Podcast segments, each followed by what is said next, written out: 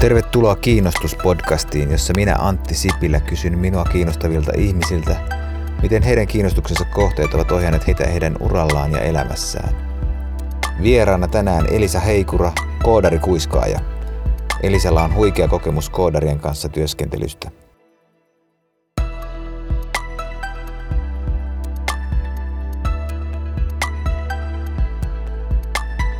Eli meillä on täällä Elisa Heikura ja hän tekee muun muassa podcastia Koodari-kuiskaaja nimellä ja muutenkin toimii sitten sillä alalla, josta kuulemme vähän lisää, niin tällä nimellä.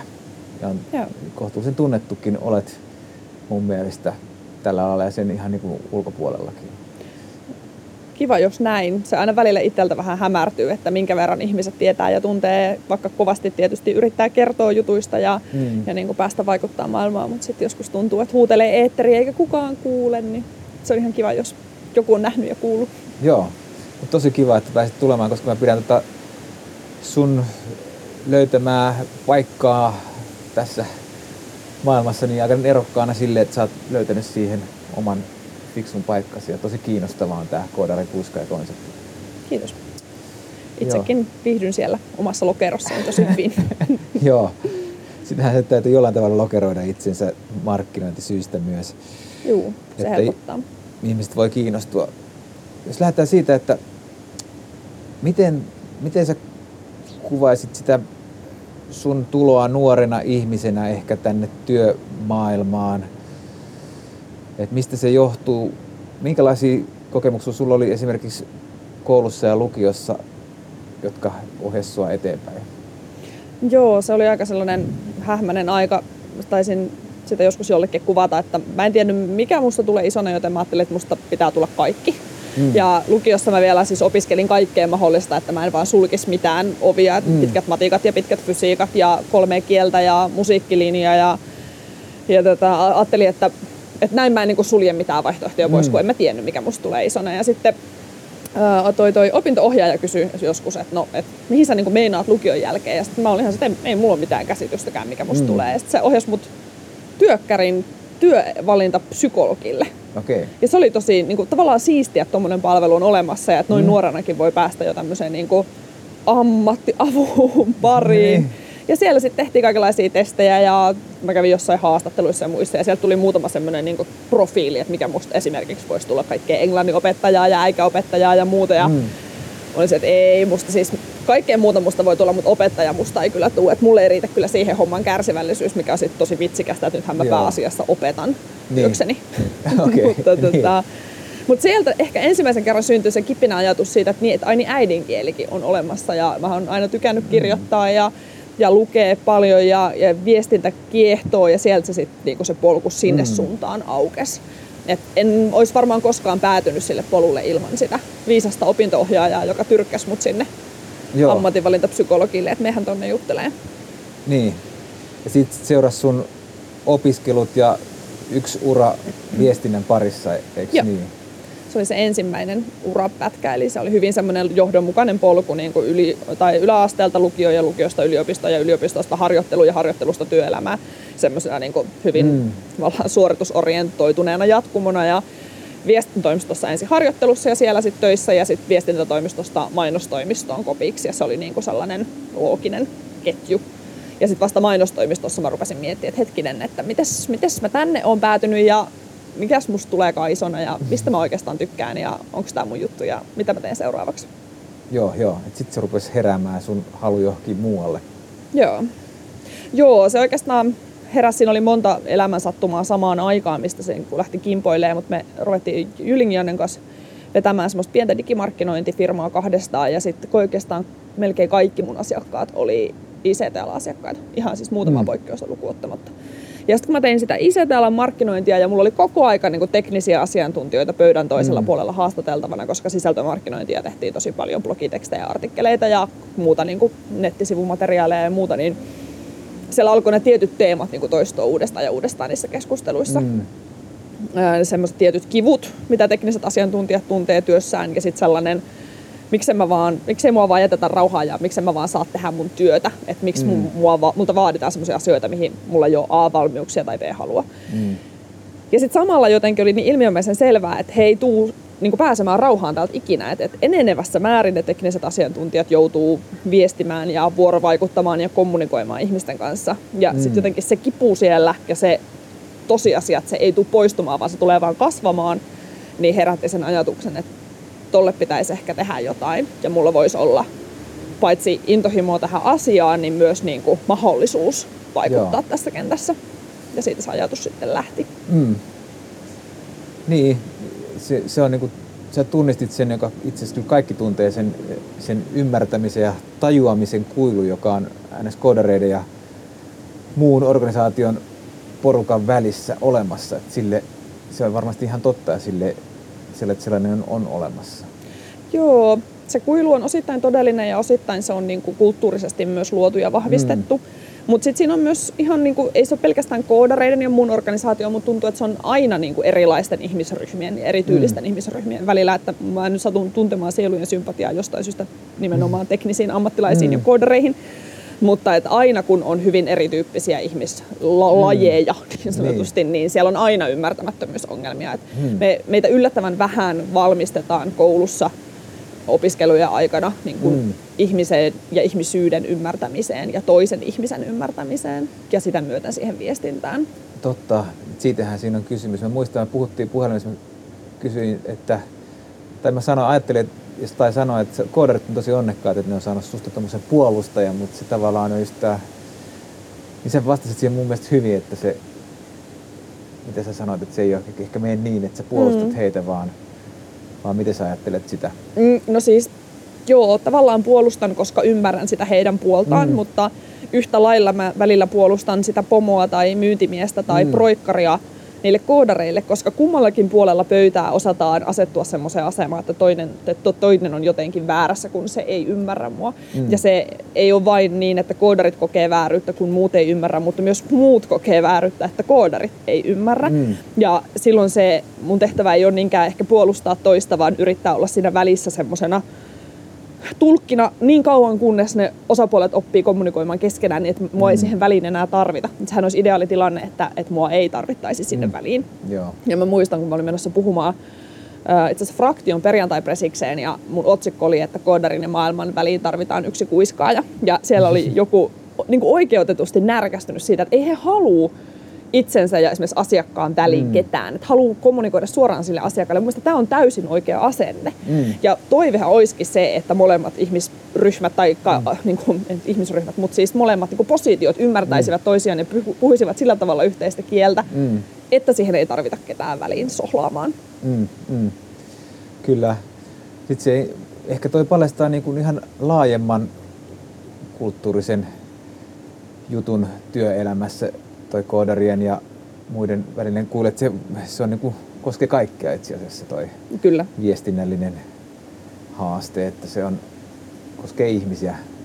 Joo, se on ihmisille, siis toisaalta se on semmoinen niin ihmisyyden perus olemus on se, että me pystytään tekemään yhteistyötä ja mm. ymmärtämään toisiamme, mutta meissä on myös se perusolemus, että on ne me vastaan ne muut. Mm. Ja se meidän yhtyminen tai yhdistyminen tiimiksi tai joukkueeksi tai heimoksi mm. on tietysti selviytymismekanismi, mutta sitten varsinkin organisaatiossa se kääntyy helposti sitten taas sitä koko organisaation hyvinvointia vastaan, jos siellä syntyy voimakkaita me vastaan muut asetelmia mm. ja klikkejä. Niin, niin sitten se vahvistaa sitä defensiivisyyttä ja sitä omaa kantaa, vaikka siinä olisi ehkä jommalkummalla vääräkin ajatus, niin sit se vaan vahvistuu koko ajan. Kyllä. Ja siinä ryhmässä on helppo ruokkia sitä semmoista, me ollaan oikeassa ja noin muut on väärässä, eikä tajua. Joo. No, osaatko kertoa, miten sä, miten sä tota alat purkamaan sitä, avaamaan sitä tai täyttämään sitä kuilua?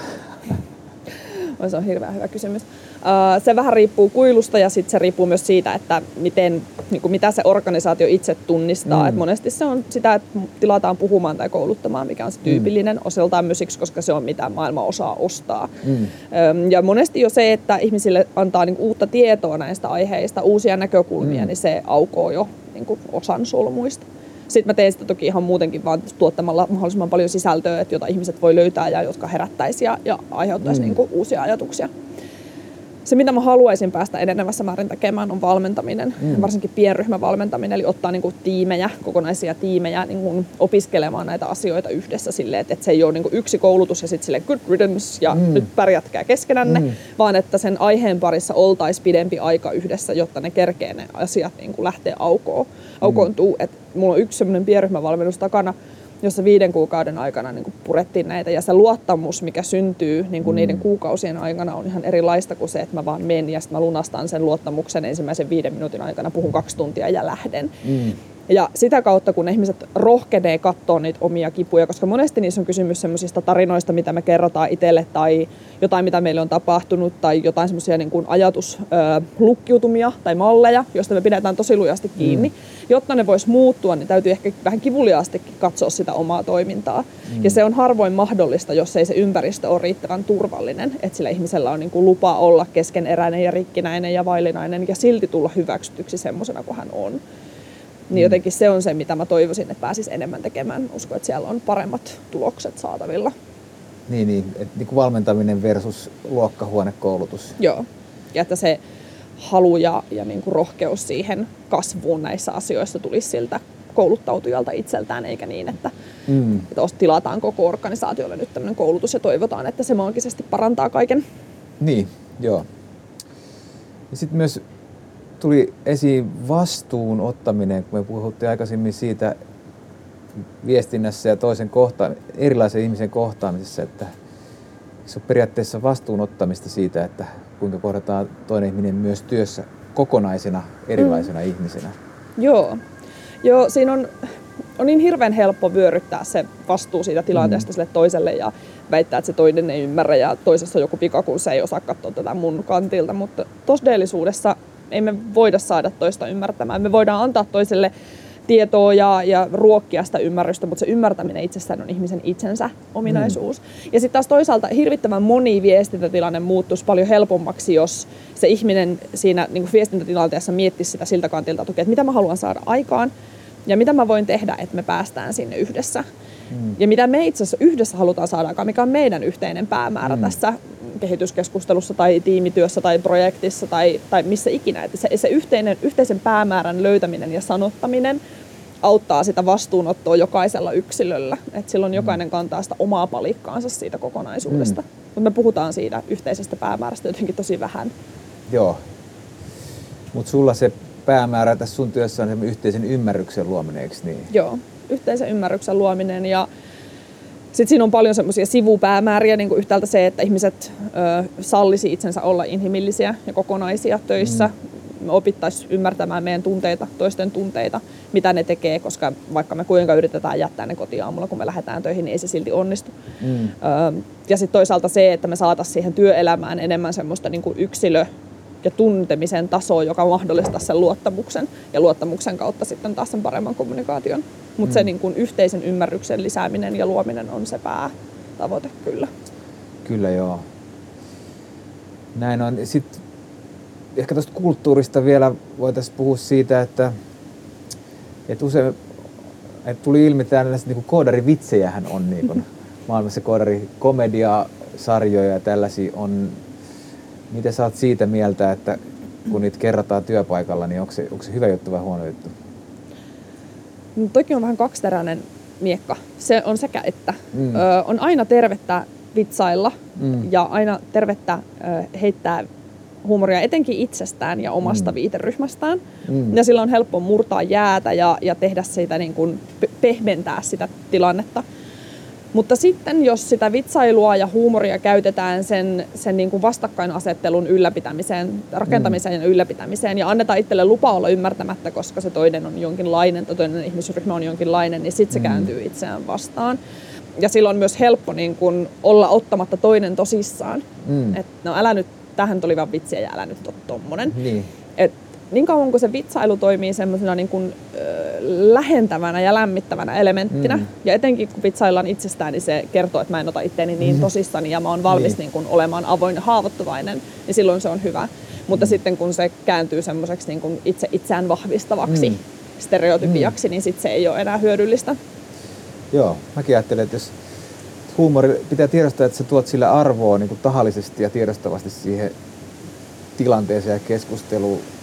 Koska jos helposti kun me vitsaillaan, heitään vaikka esimerkiksi koodareista vitsiä, silloin kun me ei keksitä mitään muuta sanottavaa tai meitä pelottaa jännittää joku tilanne, niin sitten tulee vaan ehkä vahvistettua sitä niin kuin stereotypistä syrjivää kulttuuria. Kyllä, juu. Ja sitten se monesti litistää sitä toista ihmistä, koska koodaritkin on paljon muutakin kuin koodareita ja insinöörit on mm. paljon muuta kuin insinööriä ja humanistit on paljon muutakin kuin humanisteja. On niin helppo litistää se toinen yksilö jonkun mm. tittelin taakse ja olla näkemättä se moninaisuus, mikä siellä on. Just niin, ja sitten sit toimii vastaan sitä tavoitetta, että mikä ehkä vitsailijalla oli, kun hän ei muuta keksinyt tilanteessa kuin Niinpä. sen vitsin, joo. Mutta toi on hyvä, hyvä pointti, koska itsekin tätä on, on pohtinut työpaikalla, kun on, tulee näissä jännittävissä tilanteissa, ensikohtaamisissa ihmisillä tulee sen vielä ne vitsit ja sitten niitä yritetään keksiä. Ja tulee mieleen se varmaan se huonoinkin sitä paitsi just siinä kohdalla. Se on, ja sekin on kauhean inhimillistä ja jotenkin aina painotetaan sitä semmoista tiettyä lempeyttä. Että mm. et, et joo, joskus tulee sanottua vähän huono vitsi ja, ja muuta, että pitäisi olla lempeä itselleen ja sille toiselle. Mm. Ja sit, toisaalta mä oon myös sitä mieltä, että sen toisen saa niin kuin, en tiedä mikä olisi hyvä suomennos sanoa, call out, mutta tavallaan niin kuin huomauttaa, että hei, että et toi ei nyt ehkä ollut ihan sovelias. Mm. Mulle tuli tästä paha mieli. Mutta me ei oikein herkästi sanota sitä, että et mm. nyt tämä ei nyt oikein osunut maaliin. Ja sitten kun me ei sanota sitä, niin sitten ajatellaan, että toinen on ihan mäntti, kun se heitti tuommoisen vitsin. Mm. Mutta me ei tavallaan anneta sille toiselle mahdollisuutta niin. edes korjata sitä tilannetta, koska emme aina tarkoiteta sitä. Niin. Että jos sen ottaisi niinku reilusti esiin, että hei, tämä ei nyt ollut kiva, niin, niin sitten se toinen voi että anteeksi, en mä tarkoittanut ollenkaan. Niin, että niin. et hyvä kun sanoit, että en mä ensi kerralla sano noin. Kyllä, joo. Hyvä juttu. Sitten sä oot nyt, nyt sä teet, kerro vähän mitä sä nyt tällä hetkellä sua eniten kiinnostaa sun työelämässä just ehkä näinä viikkoina sitten, kun puhuttu sun historiasta ja, ja tulemisesta tähän ja näin, niin onko joku uusi sävy tässä sulla mielessä? Joo, itse asiassa todellakin on.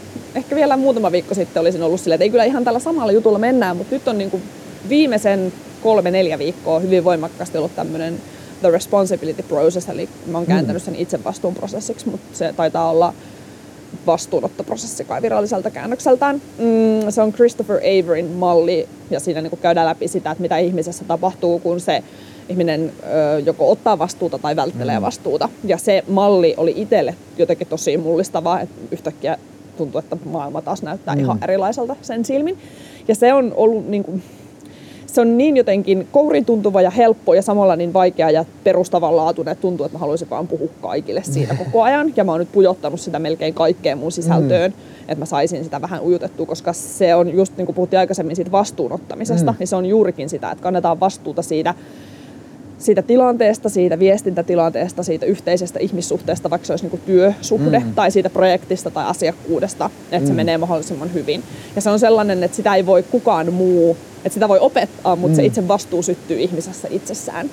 Joo. Ja se olisi niin siistiä, jos mä saisin nähdä sen mallin yleistyvän ja sen ajatuksen leviävän ja sen jotenkin sen vapauden, minkä se tuo mukanaan. Että itsellä on ollut siis mm. ihan jotenkin käsittämätön energia viimeiset viikot, kun on Joo. toiminut siitä mallista käsin, niin se on kyllä siisti. Kyllä. Ja se on ehkä toi vastuunottaminen työssä ja siinä kontekstissa, kun sä puhut, että otetaan vastuu itsestä työelämässä ja myös toisesta ihmisestä, niin se on, se on jossain määrin jopa radikaali ajatus täällä Suomessa, että jokainen ottaa vastuun, kokonaisen vastuun omasta työelämästään ja myös toisista ihmistä siellä, ettei vaan niin kuin seuraa sitä protokollaa. Joo, meillä on vähän semmoinen, mä menin nyt tähän kouluun, joten mulle, mulla pitää olla sit sen seurauksena tämmöinen työpaikka, mm. ja sitten mä oon siellä työpaikassa silleen niin kuin pomo käskee siihen saakka, kunnes mä jään eläkkeelle. Tai näin mm. se on mm. ehkä ollut. Musta tuntuu, että seuraava sukupolvi ei enää ajattele mm. näin. Öm, mutta tässä on toinen sellainen asia, mitä mä haluan painottaa, koska tuossa on herkästi sitten semmoinen mm, haittavaikutus, tämmöinen itseohjautuvuuden haittavaikutus, että ajatellaan, että ihmisten täytyy pärjätä työelämässä omillaan. Mm. Et samaan aikaan, kun mä oon sitä mieltä, että jokainen kantaa siitä omasta oppimisestaan ja kehittymisestään mm. vastuun, osittain siksi, koska vain minä voin tietää, mitä minä haluan seuraavaksi isona tehdä. Mm. Ja jotta mä pääsen sinne, minne mä haluan, niin vain minä voin pitää siitä huolta. Mm. Mm, Mutta samalla mä oon sitä mieltä, että organisaatiot on vastuussa siitä omasta henkilöstöstään, koska ne henkilöstö mm. on sitoutunut antamaan aikansa ja energiansa sille työlle, niin sitten taas se organisaatio organisaatio on vastuussa siitä, että ne pitää huolta. Mm. Että ne kysyy, että mitä sulle kuuluu ja onko sulla kaikki hyvin ja mikä sun työtä Mm. estää ja mitä me voidaan tehdä, että sä kasvat siihen suuntaan, mihin suuntaan sä haluat kasvaa. Ja ja moni työnantaja tässä kohtaa irvistää sille, että, että, että, että miten niin se on mukaan mun vastuulla, mutta kun se on molemminpuolinen kasvusuhde, Mm. että kun se ihminen kasvaa, niin se yritys kasvaa, ja kun se yritys kasvaa, niin se ihminen kasvaa siinä mukana. Ja kummankin pitää kantaa Mm. niin kuin se oma palikkaansa siinä kuviossa, että se kasvu on niin kuin molempia hyödyttävä. Sitten voidaan todeta, että yritys on kasvamassa tohon suuntaan, ja mä haluan mennä tohon suuntaan, jolloin on järkevää Mm. erota. Tai että no mitä me voidaan tehdä, että sä kasvat samaan suuntaan, kun me halutaan sun kasvaa. Just, just näin. Toi on tosi hyvä, kun aika paljon on kasvuyritysten kanssa tekemisiä siitä jutellut, niin tästä voitaisiin vetää se ajatus, että kasvu, yrityksen kasvu, ihan liiketoiminnan kasvukin syntyy ihmisten henkilökohtaisesta kasvusta Joo, osana sitä joukkuetta. kyllä. Se on tosi hyvä. Ja myös sit se, että, että organisaatiolla vastuu, niin meidän pitää tiedostaa, että se on myös osa vastuuta, että me kukin tiedostaa, että me ei pärjätä yksin ja osataan niin kuin sanoa se sekä Joo. työntekijänä että sit niin kuin johtajana tai omistajana tiedostaa se. Joo, toi on toinen, mikä meille suomalaisille on Mm. tosi vaikeaa. Sen myöntäminen, että me ei pärjätä yksin ja että me tarvitaan apua. Kun meillä on se semmoinen suomalainen sisu ja ei tarvitse auttaa, että kyllä Mm. mä ihan itse hoidan tämän. Mutta me saataisiin niin paljon huikeampia asioita aikaiseksi, jos me aikaisemmin sanottaisiin, että nyt mä muuten tarvin apua ja kuka olisi hyvä Mm. ihminen auttamaan mua tässä. Se oppimisen ja, ja eteenpäin menemisen ja lopputulosten laatu, Mm. niin uskallan väittää, että olisi huikeasti erinäköinen, jos me yritettäisiin pärjätä vähemmän yksin Joo, ja rohkeammin kurotuttaisiin toista ihmistä kohti. joo. Näin se on. Kyllä se on, mä luulen, että se on Suomessa ihan geneettistä, toi ei tarvitse auttaa. Joo. Koska mä oon nähnyt sitä niin pienissä lapsissa, että, Mm. jotka ei oppinut sitä. Niinpä. Joo. Ok, sitten vielä voitaisiin semmoista miet- puhua, että sä siis, sua kie- kiehtoo ja sä pidät koodareista, sua kiehtoo koodauksen Joo. maailma ja kerro, kerro meille, minkälaista se, mikä sua kiehtoo siinä.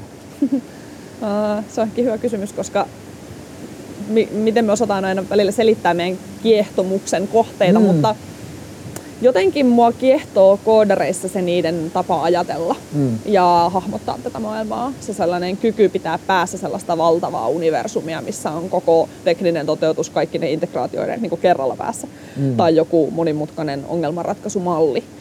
Ja sitten taas toisaalta sellainen hyvin pragmaattinen, jopa niin kuin hierarkkinen maailman jäsentämisen tapa. Joo. Niin se kiehtoo mua. Ja sitten musta elää kuitenkin itsessäkin tällainen kuitenkin pitkän matikan lukeneena ja Mm. mm. tämmöinen matemaattis loogiseen ongelmanratkaisuun niin kuin kallistuminen. Niin. Et mä rakastan ihan yhtä lailla pulmatehtäviä. Mä en ole ehkä niissä niin hyvä kuin koodarit on, mutta rakastan niitä kuitenkin. Ja, ja tämmöiset niin kuin, aina tykkään sitä, kun pääsee vähän laskemaan ja nyplää jotain Joo. ongelmia, niin jo- joku siinä niin kuin tavassa hahmottaa on kiehtovaa. Ja sitten mä tykkään siitä, mikä monissa koodareissa on. Tämä on tietysti niin kuin vähän stereotypisointia, mutta mun kokemus koodareista on se, että, että ne ei hirveästi esitä. Mm. Ne näyttää sen, jos ne tykkää tai ei tykkää jostakin. Mm. Mm. Niiden luottamusta ei voi ostaa sumuttamalla. Mm. Sitten kun ne tykkää susta, ne oikeasti tykkää susta. Ja kun ne on sun puolella, niin ne oikeasti on sun puolella. Sun ei tarvitse koskaan Mm. mm. olla epävarma siitä, että, että mitä ne puhuu musta mun selän takana tai, niin. tai tarkoittikohan ne tätä. Että jos Joo. ne sanoo jotain, niin se, se on yleensä totta. Joo. Ja jotenkin sellainen niin konstailematon suoruus, Mm. mm. mikä siinä viestinnässä on, niin on musta ihanaa. Ja sellainen, niin kuin, että se luottamus ja kunnioitus täytyy ansaita semmoisella niin omallakin työllä ja välittömyydellä. Että ei voi Mm. vaan marssia paikalle ja kuvitella, että sä Mm. saat heidän huomion, vaan se täytyy ansaita. Niin se jotenkin kiehtoo mua tosi paljon. Plus, että Joo. he on lähtökohtaisesti tosi älykkäitä ihmisiä ja jotenkin Mm. ihania. Hyvä. Nyt koodareja menee kyllä hyvin. Joo. Ja kuulostaa hyviltä tyypeiltä kanssa nyt Ne ton, on. Ne ton on tosi hyviä jälkeen. tyyppejä. Joo. Hyvä. Okei, onko sulla mielessä jotain, mitä, mistä ei ole puhuttunut, mitä sinulle tuli tässä mieleen suhteessa sun kiinnostukseen ja sitten tähän koodareihin ja ehkä tähän viestintään, mistä me on puhuttu? No oikeastaan aika hyvin me on käyty kaikki läpi, että se ehkä summautuu semmoiseen yleiseen niin kuin kiinnostukseen ihmistä kohtaan. Mm. Että mitä on olla ihminen, ihmisyys, Mm. miksi me ollaan tällaisia kuin me ollaan, miksi me ajatellaan näin, miksi me tunnetaan Mm. näin, miksi me reagoidaan näin. Ja sitten toisaalta sen kehittäminen myös sekä mm. niin kuin itsessä että muissa, että niin kuin jatkuva nälkä sen ymmärtämiseen, että miten, miten meistä tulee parhaita versioita meistä itsestämme ilman, että se on kuitenkaan semmoista niin kuin hampaat irvessä suorittamista. Että se on jotenkin sellainen ikuinen kiinnostuksen kohde mulle. Joo, no kuulostaa tosi hyvältä ja sulla on tosi hyvä se sun sisältö koodarikuiskaajassa ja mä oon nähnyt, että sä tehnyt omaa henkilökohtaistakin, henkilökohtaistakin blogia ja sitten sitä podcastia, Joo. johon sä oot, jotka on tosi hyviä. Sä oot selvästi valmistautunut niihin tosi paljon, kun sä niitä teet. Että Kiitos. kehotamme ihmisiä tutustumaan koodarikuiskaajan sisältöön, niin jos tämä aiheutti sellaista kiinnostusta, niin Joo, sinne vaan. sinne vaan. Ja kaikista niin kuin huippujen huippu on se, että tulkaa Koodarikuiskajan Slackiin. Siellä on hyviä tyyppejä juttumassa näistä, juttelemassa näistä teemoista. Niin koodarikuiskaaja.fi-sivuston footerista löytyy linkki sinne. Sinne. Hyvä. Kiitoksia sinulle paljon. Kiitos Antti, oli ihan käydä vieraana. Joo.